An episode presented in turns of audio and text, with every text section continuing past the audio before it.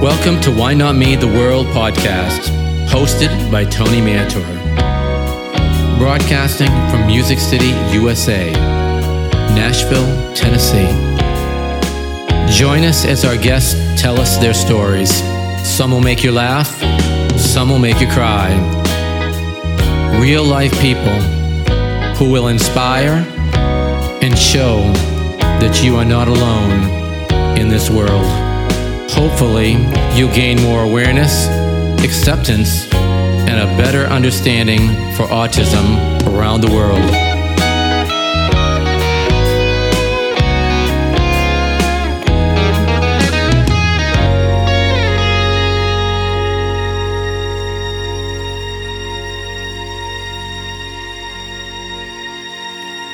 Hi, I'm Tony Mantor, and welcome to Why Not Me the World. It is said that one in seven people worldwide either know someone or have someone that is autistic in their family. Joining us today to tell us how this statement fits her is Beth Tignor. Thanks for coming on, Beth. How are you doing today? I'm doing well. How about yourself? Doing great here. Thanks for coming on our show today. Oh, my pleasure. I think you told me that you have a son, Anthony. Is that correct? Anthony is my son. He's fourteen years old, uh, just the other day, turned fourteen, so it seems like time's flying by. Uh, and um, and it's it's my experience with raising a child and, and going through uh, the diagnosing, the, the well, I would say even maybe the signs and symptoms that we saw early on or that I saw early on, but and knew as someone who's been in around the population before. I knew these symbol, these signs and, and saw what was happening, but had to come to terms with it myself as a parent, um, because I think that is the one thing that, although like you, I saw all the scientific information I could possibly want on the on the topic. Quite frankly, probably more than I ever needed to know. Yeah, uh, having knowledge of the scientific information can only help us so far, because when it actually starts affecting our lives, and, and in this case, your life, um, it can be very dramatic. So between the scientific information that you knew and what the doctors were giving you, did you get enough information that helped you? What it didn't tell me was how to deal with the reality of I have a, a, a one and a half or a two-year-old who is not meeting his milestones, and I now have to come to terms with the idea that there might be something wrong um, and seek help for him, um, which I think is a barrier for some parents to begin with. I think that there is an emotional response that goes along with this uh, that we may, you know, that you, that as a parent, you need to be ready to hear. Um, I, I distinctly remember conversations with the doc, with the folks Uh, that were the, the meetings to sit down after all the testing was done with the professionals. Um, and when they said that they were going to diagnose him on the autism spectrum, there were some in my group that were very uh, dismissive, that were very, oh, this is not right. It's just he's a child. You're not taking it. Uh, you're taking things out of context and blah, blah, blah. And I, and I, I finally at some point had to say to them, listen, Uh, again, fifteen years ago, I said, listen, we have to realize that autism is not just Dustin Hoffman and Rain Man. Okay. we can't, we can't look for these. Uh, it can't be something that you have set in your mind that is the condition, because we just don't have the time for, for Anthony's sake. We don't have any more time to waste uh, getting him the help that he needed early on. So what was some of the symptoms that you saw that uh, he was displaying that made you realize that you needed to do something to get some help for him? He was completely nonverbal. Um, and so that was probably one of our first symbol, signs that uh, something was off. At, at uh, nearly two years old, he hadn't uttered a word. So we're talking about twelve years ago, when autism wasn't easily diagnosed as it is today, because the doctors just didn't know as much back then uh, about it. So what was your first move, and how did you approach it uh, from from that standpoint? It was, well, I'll tell you, here's here's something that's helpful. It may not have been known, maybe more known today than it was when I was uh, looking for help for or to, an understanding of what was happening, was we did look to the doctors first. Uh, but unfortunately, there's a limited number of child neurologists, which is who would normally diagnose a child that age. What I didn't know, but I found out from a, a close family friend, was that I could also approach the school system. Wow, that's a great thought. I don't think I would have ever thought of the school system first. So when you did approach them, what was the response and how did they help you in what you was going through at the time? So my local school system is actually, uh, at the time we were living in Norfolk, Virginia.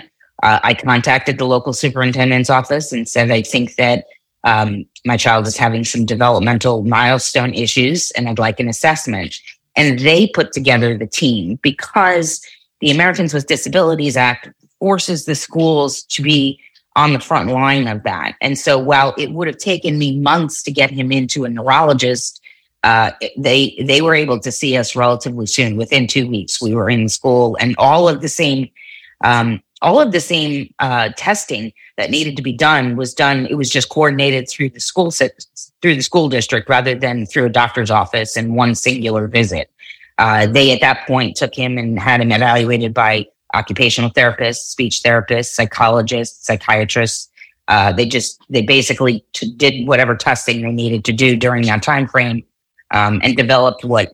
What would ultimately be his first um, I E P, which is an educational, um, individualized educational programming. Uh, and you'll hear that a lot as you talk to parents. That is the school's, um, that is the school's uh, uh, program that they lay out for advancement for your for your child, and how they the goals they want to work down based on those individual child's needs and what what they come to the table with. So, with all this that's going on, you're having to handle this as a parent, and it's not the easiest thing to go through, because you have to be concerned about your son and, and all the things the doctors are saying. So how did you handle that? I, I would say that diagnosing him uh, as a as a parent meant, um, I'm going to say something that may be uh, a little bit unusual, but it was it was hard to accept that maybe my child was was different. Uh, and it was hard to accept that maybe I had, you know, as a baby, you are only, you're solely responsible for everything with them. Uh, and so you can't but help, you can't help but to take some personal responsibility. Did something I do during pregnancy happen? You know, how did all of this happen? We're searching for that answer. Um, and it was only when I gave up on searching for that answer for myself uh, that I said, it doesn't matter. It's all gone. There's not, you know, there's scientists out there in the world that are trying to figure out what makes this happen. What I need to focus in on is Anthony, and making sure that Anthony gets the best possible um, help as early as possible.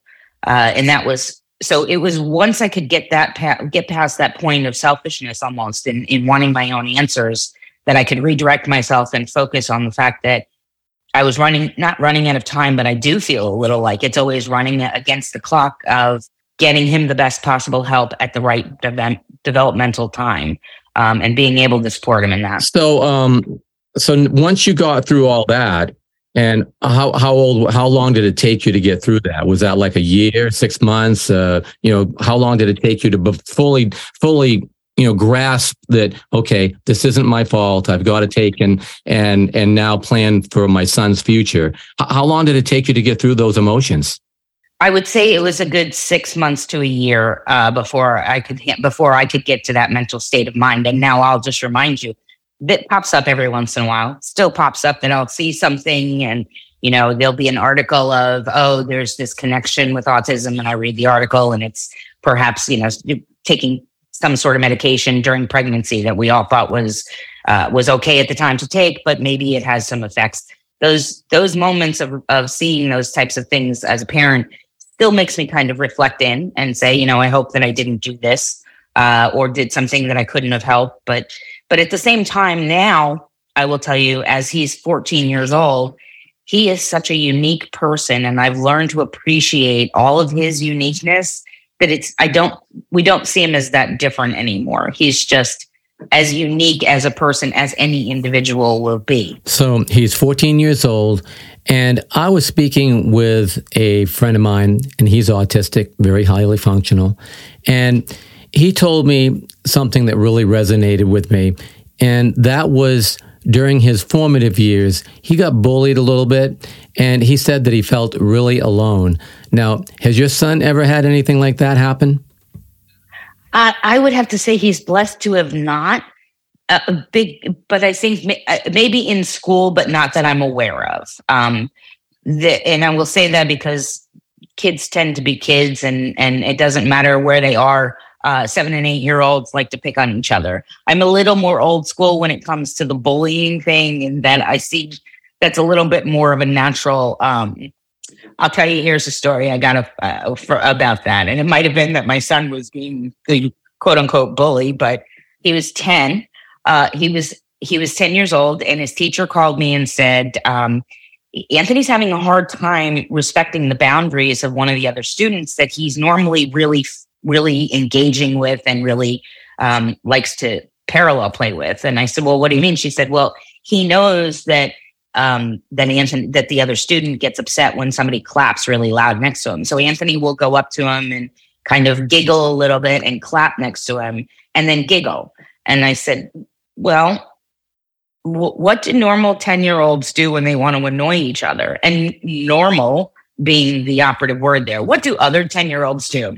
They go and they annoy each other. So in in my eyes, he was not bullying that child by any means. He was playing with him as he's played with other neurotypical children, because we did have the blessing of having, uh, I have a big family. So there was lots of kids around for him to play with um, in his own way and get used to being around a lot of children. That is not the case for a lot of children on the spectrum. A lot right. of times, Uh, through self-preservation or for whatever reason, they're isolated. Um, and we just, we didn't, we, I was adamant that he was going to be part of everything uh, as much as he wanted to be. And so when he would go to my sister's house, he would go out to the neighborhood, and she lived in an apartment complex um, that would always have children, other children from the complex at the play yard. And the children, ironically, were the, are so easy to accept. Um, they would ask questions like, when you speak to Anthony, sometimes he doesn't answer you directly. He'll answer you with a phrase that he's learned from somewhere, because frankly, that's how he taught himself how to talk. Uh, he it, by listening to other phrases, and he's, he's echolalic, um, where he'll rep- repeat things that he's heard in the same tenor and tone, which is hilarious sometimes. But um, but I said, you know, that's how he engages with the with the kids at the apartment complex. They tease each sure. other. That's what kids do.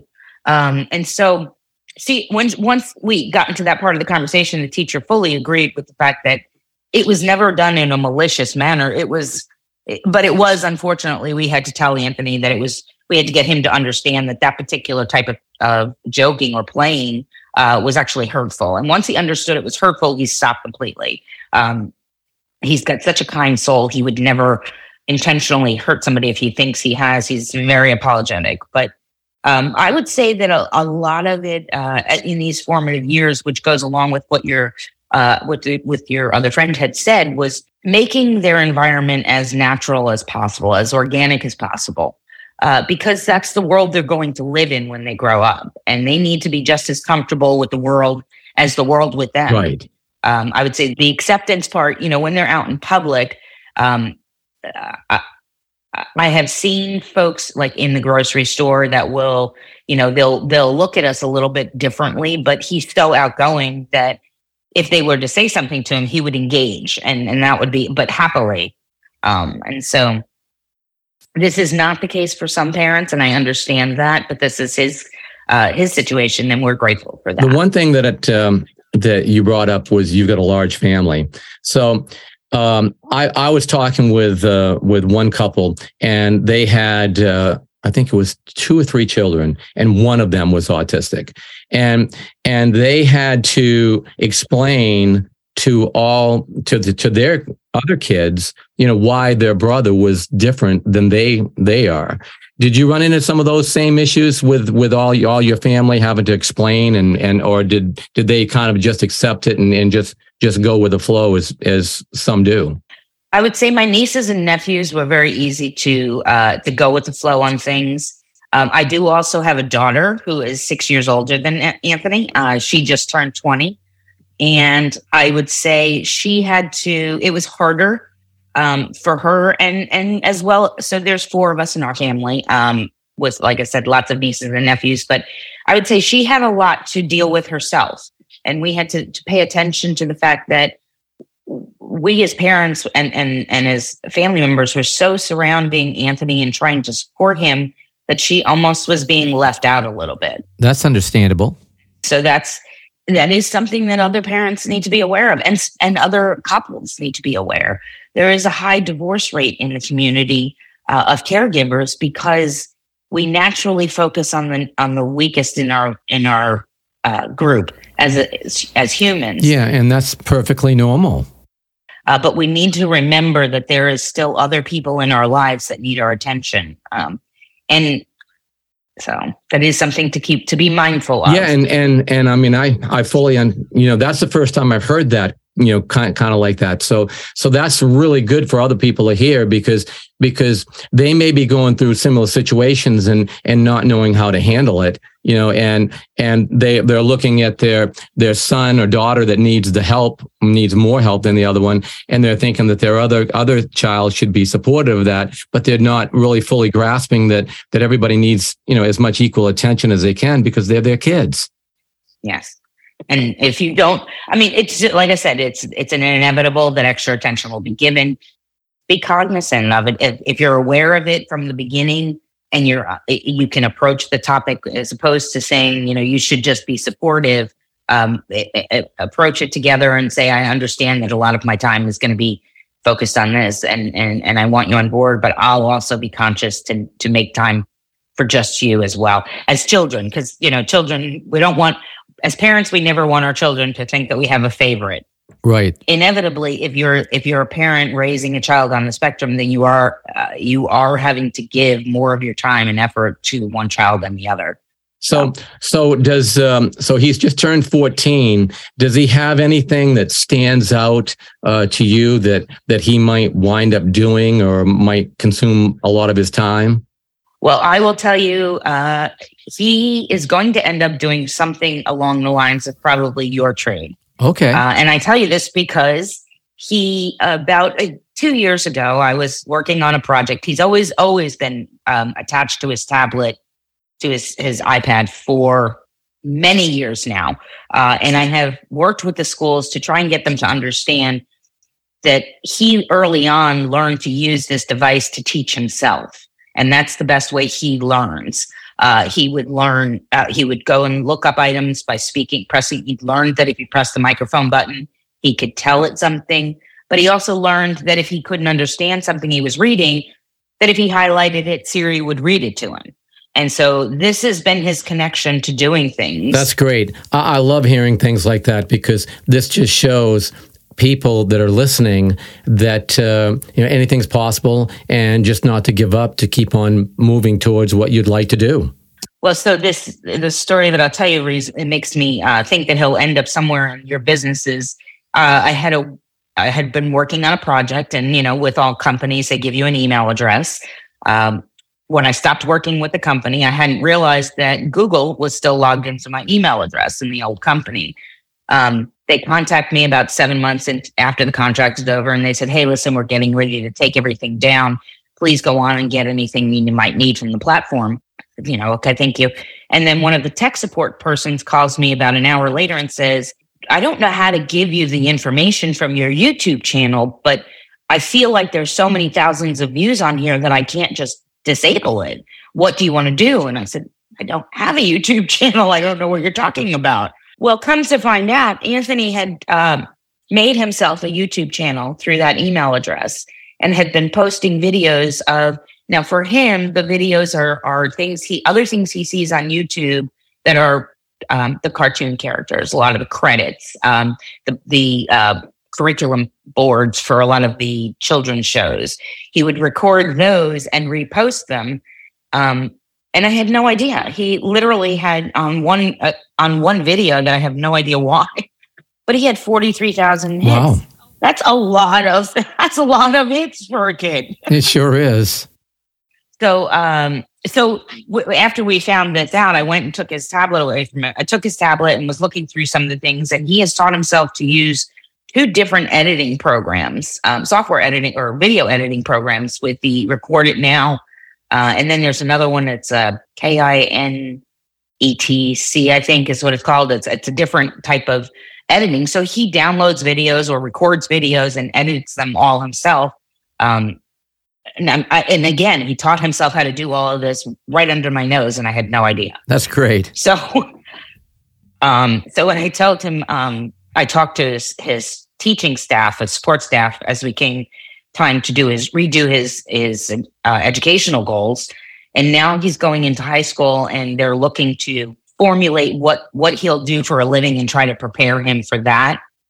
And they had they had mentioned that he said he wanted to be a farmer one day. Wow, uh, which is kind of an off item. And I was like, well, so here he may not be um, actually giving you an accurate description of what he can do. So let's be a little more realistic, and let's try to gear him towards actually exploring how to make a living off of a talent that he actually, that he's taught himself and that he apparently loves to do. So we're working towards that uh, as a goal for him. That's awesome. So over the years, how have you seen his changes develop? I mean, you've got a daughter that's, that you saw grow up and, and changes that happen that way. But now you're dealing with, with uh, Anthony's autism and the ten or twelve years that you've had to deal with that and, and understand it and grow and, and learn the changes. Have you seen anything that you can tell our listeners that uh, you've used or that he can use that can develop him for his future? I think that the changes that come along with, uh, with, A, a newer with children with, with children on the spectrum as they're going through their formative years, you almost have to act as a very offhand guide. Uh, for what well, I had to, um, and and to get them to let them express what it is that's going to be important to them. Like everyone else, we choose our careers based on what we're what we like, what we're good at, uh, and and what we enjoy. At least as teenagers, we were all told that. Um, And then we we hopefully made that our reality. With the child on the spectrum, there's so much angst to try to get them into the right spot or back into the right lane, as we see it, that we forget that they're the ones that are driving the car. We're just trying to make sure they don't run off the road. Sure. Uh, and we have to let them, we have to be willing to let them try different things um, and, and, and let them be free to express failures as much as Uh, joys. And what I've seen in him is definitely his willingness to be more open with people, uh, to be more interactive, uh, as he's built more confidence in himself. Because when he's doing that, uh, when he's doing the things that he likes, like if he's recording, he likes the idea that it's how he's interacting with people. Um, and it's given him the confidence as he's grown to, to just try different things. Some things didn't work out. Some things did. That's good because Because so many, so many that I've heard tend to, you know, if, if things don't go right, they kind of take and go into their shell, you know, and, and, and that's their, their comfort zone. So it sounds to me like, like he's willing to go outside that comfort zone a little bit to, to learn things and grow. Yeah, he is. Although I will say you just, you, as every um, parent, you know, when your child is getting to the point of frustration, and just like every other child and uh, every other person, he has, um, He just hasn't. Oh, he's he's still learning to withdraw, uh, uh, withhold some of the outbursts um, that would come naturally. He does have. He will have a triggering item that'll. Um, if he gets upset with something, he'll start repeating a mantra to himself that is comfortable for him, but fits nothing into the context. Um, or he'll. Uh, he has an uh, a pointer stick that he likes to manipulate with his hands, and, and that'll give him a little bit of this, you know, the the text, the the focus on something to regain himself and to re-control himself as he's in a tantrum. Those are much less much much less common, but again, what they call stemming for some of our children. There's a lot of advice out there to break them of that habit. I say you teach them how to use that in a in an appropriate way. Uh, like his stemming being the flicking of the pen, because it because it is actually their way of of collecting themselves and calming down. Okay, that makes sense. Exactly. We all need to be able to do that, and you're just teaching them what's an acceptable way to do that uh, as they as they're out in the real world and around others. The beauty of this is is everyone is different in this world. I mean, it's like like the one thing that I that I tell people when I'm when I'm being interviewed about about my podcast is that is that I'm hoping to show the differences within people, you know, within the autistic spectrum. But but they have to realize that that just because they're different doesn't mean that that they're they're not able to, you know, fit into society, because there are different people in society that sometimes you scratch your head and wonder how they got there, you know, but, but, uh, so the one thing that, that I'm, I'm curious of is I've heard so many people tell me that, that their autistic child has a focus that's unlike any other that they've met, because, because they can ask them a given date on a given time, you know, even if they weren't alive, they know what happened that day. Is your son similar to that way, or is that doesn't doesn't interest him? Uh, so his his talent, as I would say, or selective savantness, uh, which is actually something that they they've done studies on. It, it, it used to be believed that the savant figures, like we saw in Rain Man, or uh, there's actually a young man out of D C who is is blind um, and has been on the spectrum. He's, he's I want to say maybe in his thirties now, uh, absolutely phenomenal classical pianist, um, but but can't make himself a peanut butter and jelly sandwich. So those are, they call them selective savant skills. Uh, and that was kind of what I was alluding to earlier when I was saying you have to let your child's inner um, uh, talent come out. You have to be willing to let that happen. I would say Anthony, with his talent, is with things that he has seen, videos. If I asked him to take me to any select scene in any video that he's ever watched, he can get right there in within a moment's notice. Wow. If you pull up the video, he knows exactly on the trailer wheel it is, exactly what to, where to go. Um, and so he does have that memorization ability.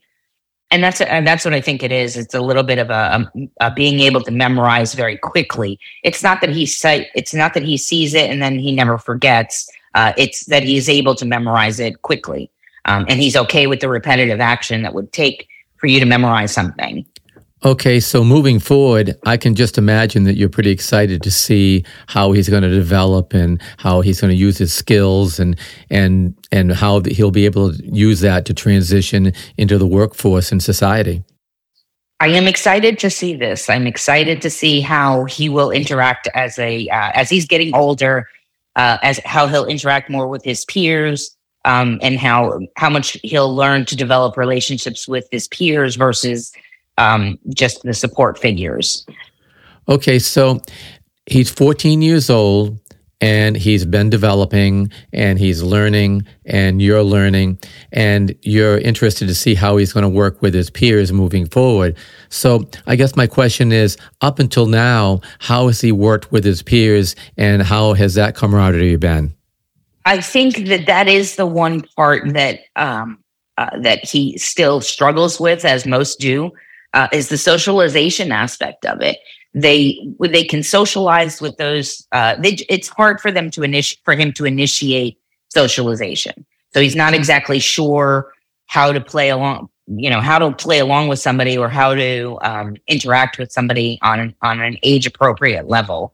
Uh, and that's where that's where these next few years of high school um, are going to be focused, and and and his puberty years or his teenage years will be focused on trying to learn to interact with his peers appropriately, as he's going to be out. Hopefully one day he'll be out on his own and learning and interacting regularly without any support. Right. Um, and so gearing him towards that is the end goal, and then just filling in support where he needs it. Uh, we are, uh, we are blessed to have a few organizations here in Virginia that do um, minimal service oversight, where the where the, uh, the person is actually living in their own apartment uh, and basically functions as their own person, and they have a staff member that will stop by once uh, you know once every several hours, maybe ten hours, um, make sure that the person is safe, make sure that they have you know bought their groceries for the week, or that they've you know taken medications that need to be taken. It's somebody that stops in and and just kind of makes sure that happens, uh, but they they are essentially living their own lives, and I, I and I look forward to that being his end result. The that you know there is no supportive service and a daily caretaker needed, uh, and that and and and I will say Um, one of the other things that I'd like to make sure that your listeners know is there is a lot of services out there available to help right. you, but it's all very overwhelming. Please be prepared to be overwhelmed in the beginning um, because there's so much now that you have to go through that you have to you have to just look for what niche fits what you're looking to do and where your child is. There's other services out there that are dependent, you know, that will will de- give you full dependent care. Some of this is stuff that you're entitled to. Uh, it takes a long time to get through the minutia of working with state governments, but um, Anthony's uh, Anthony is allotted a thirty-five hour a week personal attendant, um, and states all see that as an as an alternative to institutionalizing. Um, so they would much rather pay somebody to come to the house and help me out for thirty hours a week uh, than worry about the possibility of needing to have him institutionalized. That's a good thing. Mm-hmm. That allows, hopefully, to to to take and, and build towards the future rather than restrict. Because when you when you put someone in an institution, I mean, I'm not saying anything bad about all the institutions, but but the thing is is is not knowing what they are. Whereas you know what, what you can do at home. If you have that help, then hopefully that, that help will, will, will develop into something that can be a safe zone, and they can build from that, and then hopefully then transition so that, so that they can be productive and, and, and just uh, feel good about their life. Absolutely. There's a, there's a purpose for everyone in this world. And we, we just, you know, even, Uh, we just, we're, we're more focused on it when we know that the child needs a little extra help. And that's what this is. All people develop, um, you know, it's, you don't get to be twenty without having a life story behind you already. Absolutely. You know, it's our daily, it's our daily uh, actions and habits and, and surrounding that form us as people, um, just as much in neurodivergent versus neurotypical society. Sure. Yeah, that's exactly it. Everyone is unique, whether we, uh, w- in one way or another, and it's just a matter of seeing how we all can fit into society together. Well, I really want to thank you for coming on and sharing your story with us today. I think we covered a lot of topics that hopefully will help a lot of people that are listening to this. And the bottom line is that we are all in this together worldwide. The more we understand, the more that we have an opportunity of helping and making this a better world for everybody to live in. Thank you, Tony. I appreciate you letting me tell Anthony's story, and uh, good luck with the rest of the podcast. I'm sure you'll find lots of interesting stories. Thanks so much, and it was truly a pleasure to have you here.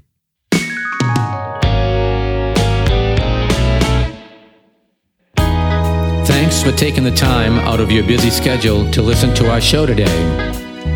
We hope that you enjoyed it as much as we enjoyed bringing it to you.